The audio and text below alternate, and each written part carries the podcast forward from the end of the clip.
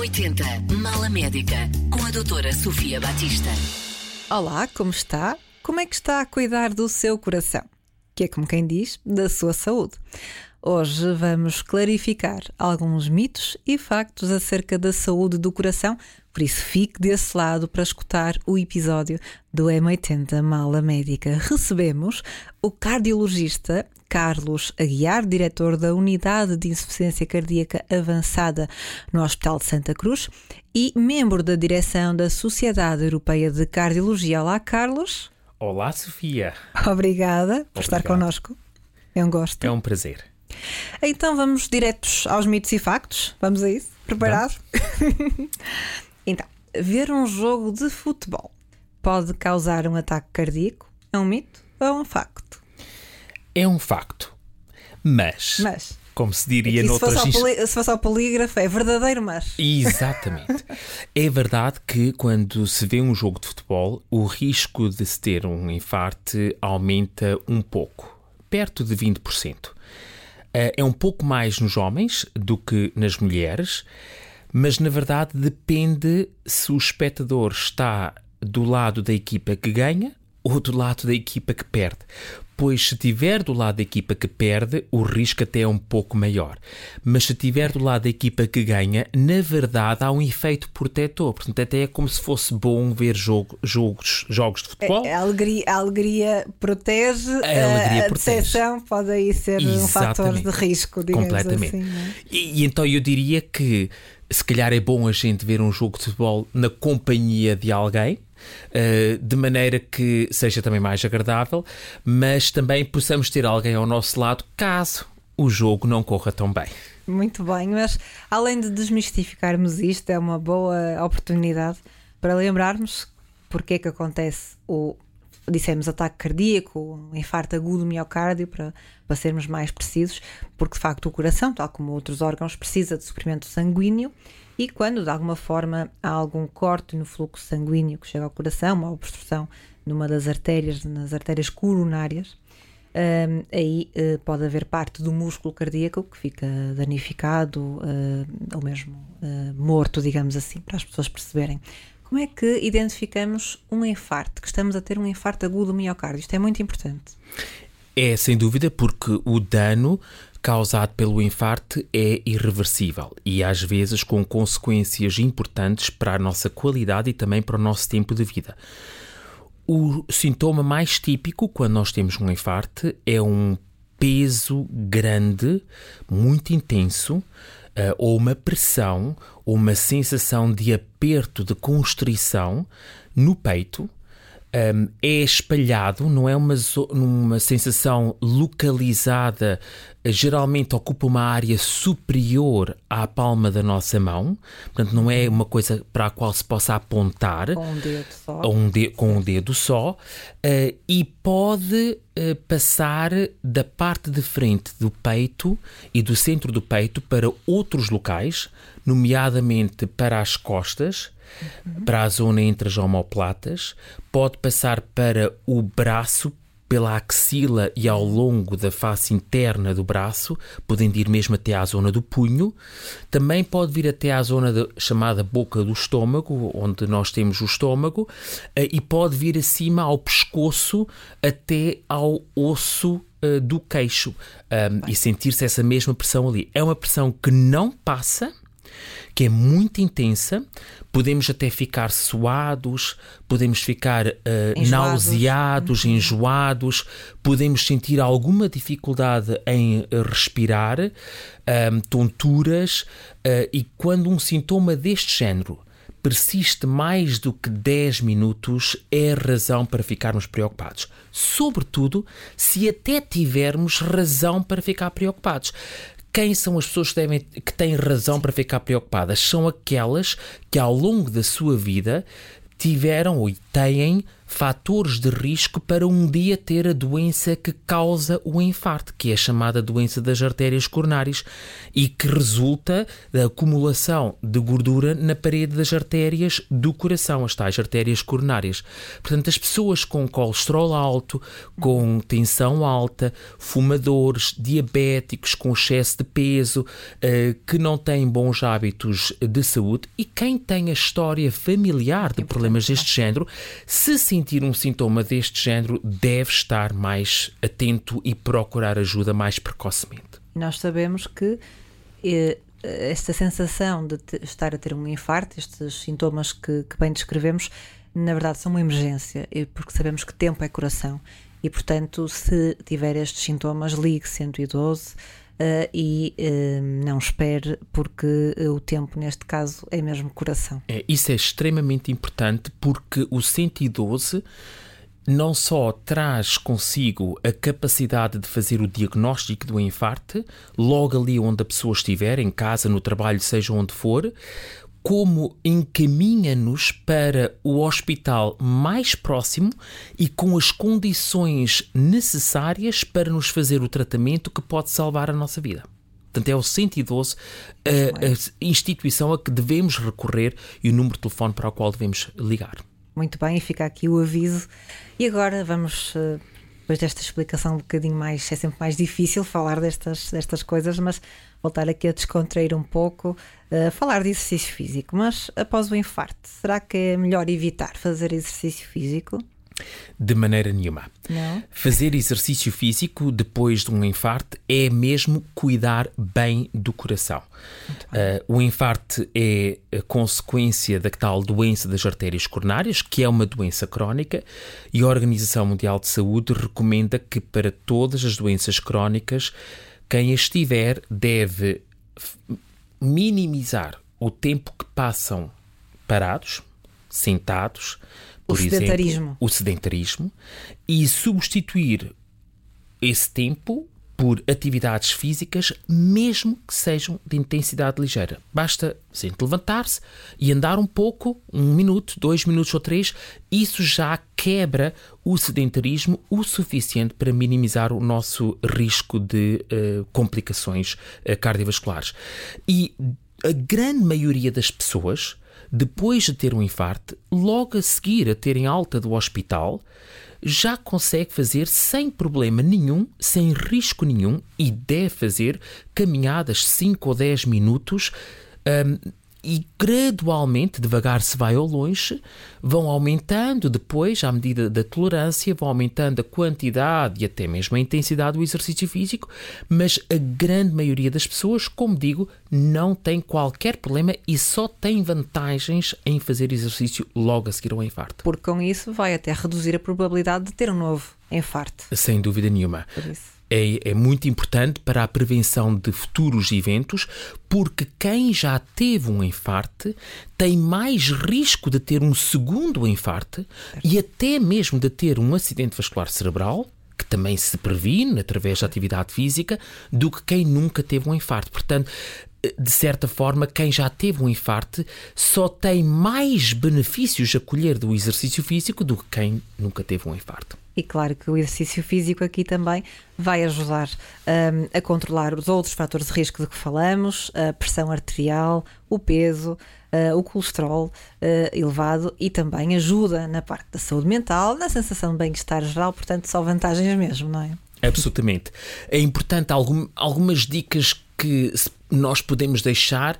É importante que se respire bem durante o exercício Há quem às vezes pare de respirar quando está a fazer algum esforço, isso faz muito mal, não se deve fazer isso. É preciso mantermos uma boa hidratação e com certeza que a pessoa que tem problemas cardíacos, se está a fazer um exercício, uma atividade física uh, e às tantas sente um desconforto, uma dor no peito, uma falta de ar, ou umas tonturas, uh, um cansaço grande, deve parar e depois comunicar isso ao seu médico assistente sempre uh, esta situação. As pessoas estão sempre a ser são seguidas após um infarto e, portanto, mesmo esta prática do exercício, podem sempre tirar as dúvidas e devem tirar as dúvidas com o médico assistente, mas então deixamos aqui esta mensagem de incentivo.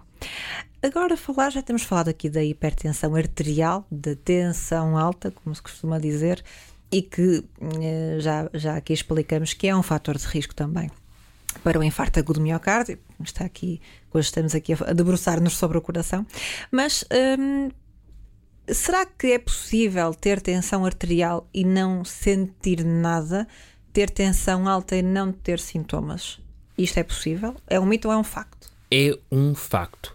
É bem possível termos hipertensão e até hipertensão muito significativa, com valores muito altos de tensão e ainda assim não termos quaisquer sintomas. Por alguma razão, a hipertensão é também conhecida na nossa gíria médica como o assassino silencioso. E, portanto, se nós não a medirmos, eh, não temos como saber, na grande maioria das vezes, que temos hipertensão. E podemos correr o risco de só descobrir quando já estivermos hospitalizados ou a caminho por do hospital complicação. por uma complicação que pode ser fatal. Portanto, a hipertensão pode não dar sintomas e é preciso uh, ser medida para a gente fazer o diagnóstico de hipertensão. Portanto, temos que avaliar, devemos avaliar periodicamente, ter esta noção de que uh, a hipertensão arterial não tratada aumenta de facto o risco, quer de infarto agudo do miocárdio, quer de acidente vascular cerebral, também pode danificar o rim, digamos assim, causando uma insuficiência renal e insuficiência cardíaca. E acho que são assim as maiores complicações que, que me recordo agora da hipertensão, portanto, muito importante, não é? É, sem dúvida. E a partir dos 40 anos de idade, todos nós devemos começar a medir a tensão arterial, se até aí nunca o fizemos, o que não é desejável, porque também quererá dizer que se calhar nunca fomos ao médico e qualquer consulta Sim, desde médica. as consultas de saúde infantil, a rotina da vigilância da saúde infantil e juvenil, das crianças Exatamente. saudáveis, que fazemos nós médicos de família também, avaliamos as tensões mesmo das crianças, É. portanto. Mas sempre que tivermos uma oportunidade, num rastreio, em qualquer circunstância, na medicina do trabalho, sempre que houver uma oportunidade, é sempre uma boa razão para se medir a tensão E arterial. a que valores devemos estar atentos? Ora, a partir de 140 da tensão sistólica, chamada máxima, na, na língua mais popular, ahm, ou a partir dos 90 da tensão mínima, chamada diastólica em termos médicos, ahm, qualquer uma destas duas alterações, ou ambas, já qualifica a pessoa de hipertensão. Isto não é logo numa primeira medição, Exatamente. há um conjunto de medições que se devem obter e uma média que se deve fazer das mesmas e há que respeitar as circunstâncias em que se avaliam e as, eh, como se avalia. Se formos avaliar durante o jogo de futebol em que a nossa equipa está a perder, pode não ser boa É evidente. ideia, não é? Aí não é boa ideia e aí legitimamente tem razão para estar mais alta. Ela também sobe no exercício físico. Também, como e resposta, essa não é uma claro. subida Sim. eh, errada, é uma subida que até acaba por ser saudável. Sim. Portanto, há um conjunto de circunstâncias e de formas a gente eh, medir corretamente a tensão arterial e não, não é uma só medição que nos deve logo fazer eh, preocupar.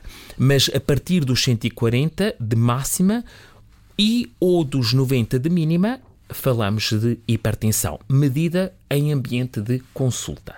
Muito bem. E eh, já que falamos de hipertensão arterial, falar aqui de, também de, de algo que é muito negativo para as tensões, que é o sal.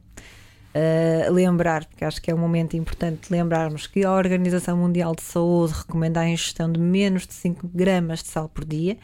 Isto é menos do que uma colher de chá no dia todo. E temos que nos lembrar que há muitos alimentos que contêm sal que não estamos a adicionar, mas estamos a consumi-los. E que em Portugal hum, se, se pensa que de facto consumimos sensivelmente o dobro desta recomendação. Portanto, temos que reduzir a ingestão de sal, é muito importante para podermos controlar melhor fatores de risco cardiovasculares, nomeadamente a tensão arterial.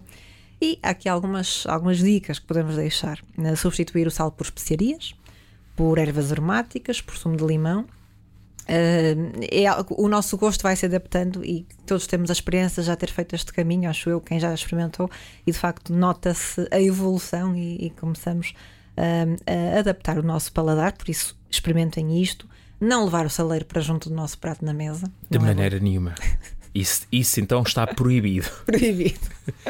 e claro, depois evitar os tais alimentos uh, que, que, contêm sal, para além daquilo que nós já adicionamos ao longo do dia, aquilo que vamos comendo, uh, que são sobretudo os alimentos processados, a charcutaria, os enchidos, não é? é. é e eu gosto muito da da imagem do envelhecimento, todos nós nos preocupamos com as rugas, com outras coisas que vão uh, sendo sinais mais, mais visíveis, visíveis uh, da idade. Um, e hoje, felizmente, de certa forma, um, nós vivemos mais anos uh, do que vivíamos há algumas décadas atrás o consumo de sal tem uma relação muito próxima com a velocidade do envelhecimento das nossas artérias e, por isso, do aparelho cardiovascular. Portanto, imaginem um exagero de consumo de sal, um consumo de sal acima destes níveis uh, que a Sofia falou, como sendo um motor, um acelerador de todo o envelhecimento das nossas artérias.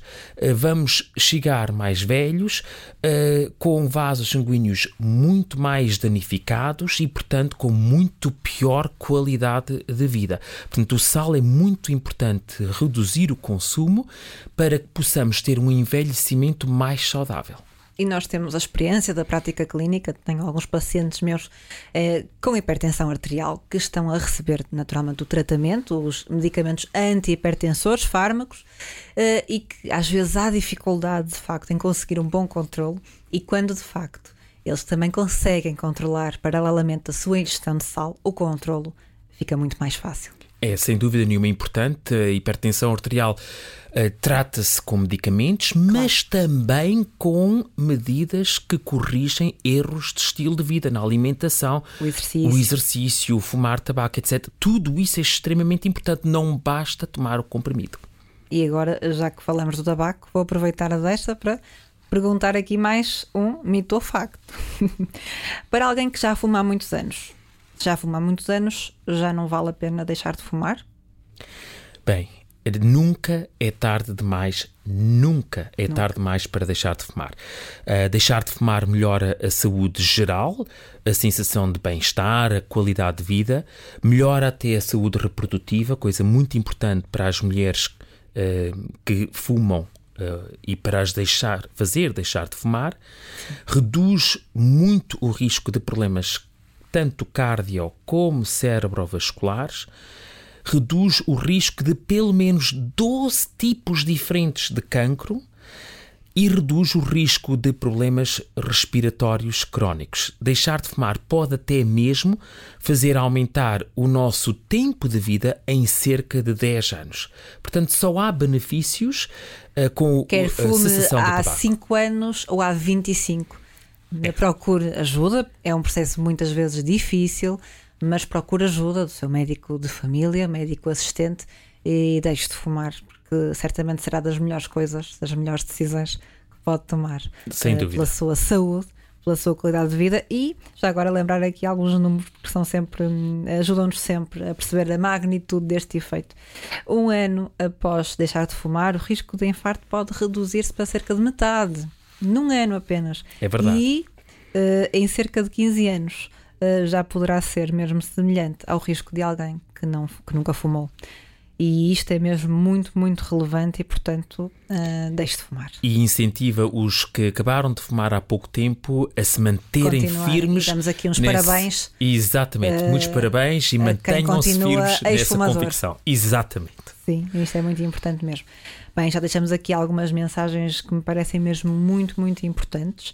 Um, e, e aproximamos-nos do encerramento daqui do episódio, mas Carlos, uh, há sempre aqui uma pergunta que nós chamamos a pergunta inconveniente, que toma de surpresa os convidados, mas não vai ser nada inconveniente neste caso. O que é que faz o coração do Carlos Aguiar bater mais rápido? São várias as coisas. Um, mas algumas eh, eu vou, eu vou sobretudo salientar as coisas boas. Eh, eu sinto-me uh, com o coração a bater mais rápido quando estou particularmente feliz, realizado por alguma coisa que tenha ajudado a conseguir fazer.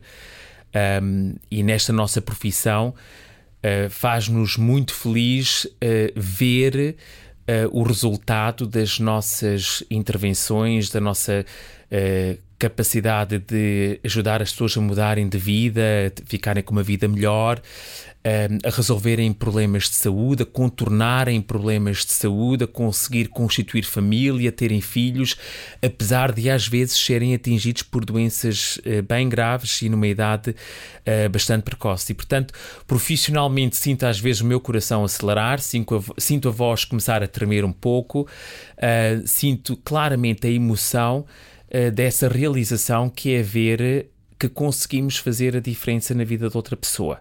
Uh, e eu quero congratular a Sofia por esta iniciativa e a M80, porque acho que esta iniciativa ajudará muitas pessoas a mudarem a sua vida para melhor.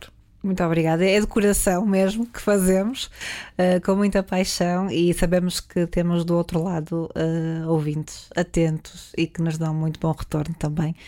Mesmo para terminar, eu quero agradecer mais uma vez eh, Carlos Aguiar pela experiência que partilhou connosco, por tantas mensagens importantes a terem atenção. Muito obrigada. Obrigado, Sofia. Falamos de infarto agudo do miocárdio, de como cuidar do coração, de hipertensão arterial e muito, muito mais. Puxa atrás se quiser ouvir de novo. Se gostou deste episódio, partilhe com um amigo. Eu sou a Sofia Batista, sou médica e é pela saúde e bem-estar que estamos juntos a cada episódio. Muito obrigada. M80 Mala Médica.